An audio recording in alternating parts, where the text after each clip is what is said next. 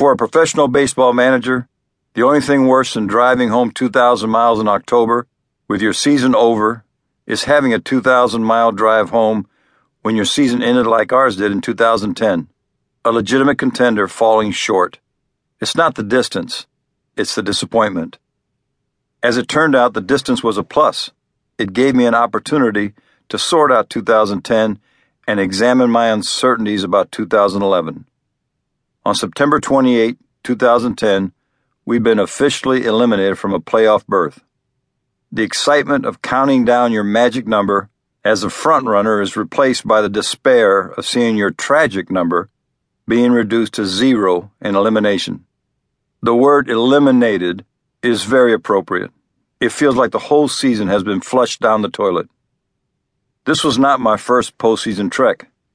My wife Elaine and I, along with my daughters Bianca and Devon, live in California. Following the 1996 season, my first in St. Louis, I'd made the same drive three and a half or four days back home. In 1996, I was excited yet exhausted. That year had been the most difficult I'd ever had as a manager. We hadn't made it to the World Series, but we'd won the National League Central, swept the San Diego Padres in the Division Series, and gone to the National League Championship Series where the Braves beat us. The loss to the Braves, just shy of the World Series, stung, yet there was plenty to be satisfied with, especially given where we'd been at the start of the year. We'd begun the season as 25 players and 8 staff members wearing the same uniform, but we weren't really a team. After some very difficult challenges, some our staff had never before dealt with, we'd become a single unit. If we hadn't, we wouldn't have advanced as far as we did. The drive in 96 had been the perfect book into the season. I was dog tired when I got into my car. But when I emerged on the West Coast, I felt refreshed and inspired by what lay ahead. I knew before my foot had even touched the gas pedal that this drive would be different because 2010 was not 1996. Not on the calendar, and not on the field or in the clubhouse. If I compared the story of the 2000 season to a drive back home, the difference between what I saw and what I'd hoped to see was slight. It wasn't like I viewed war torn cities, derelict houses. Instead, this city was one where the neighbors had let their lawns grow shaggy, hadn't pulled all the weeds, and maybe the kids had left their bikes outside in the grass. The 2010 team didn't have the same level of intense focus, pitch by pitch and at bat by at bat, that had marked the successful clubs we'd had in St. Louis since the 2000 season.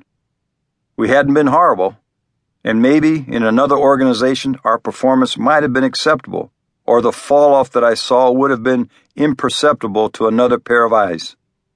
However, we slipped on my sliding scale from our customary 10 in 2009 to a 7 or an 8 in 2010. From about the 2000 season on, the Cardinals were really good a majority of the time. Many things contributed to our success. The first and most critical was the intensity that we brought to the competition. That's just one cornerstone. It got our team playing hard for nine innings every day, all year long. Sure, we didn't embarrass ourselves in 2010, but we didn't get to the same level as teams like Atlanta, San Diego, San Francisco, and Cincinnati. They wanted it more than we did. That was not acceptable.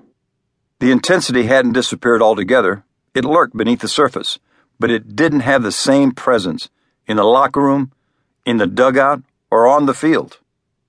As I wound my way to California, I listened to the static, crackled accounts of the Phillies and Reds in the division series. I couldn't help but think about the nature of that radio signal's interference and how it affected communication.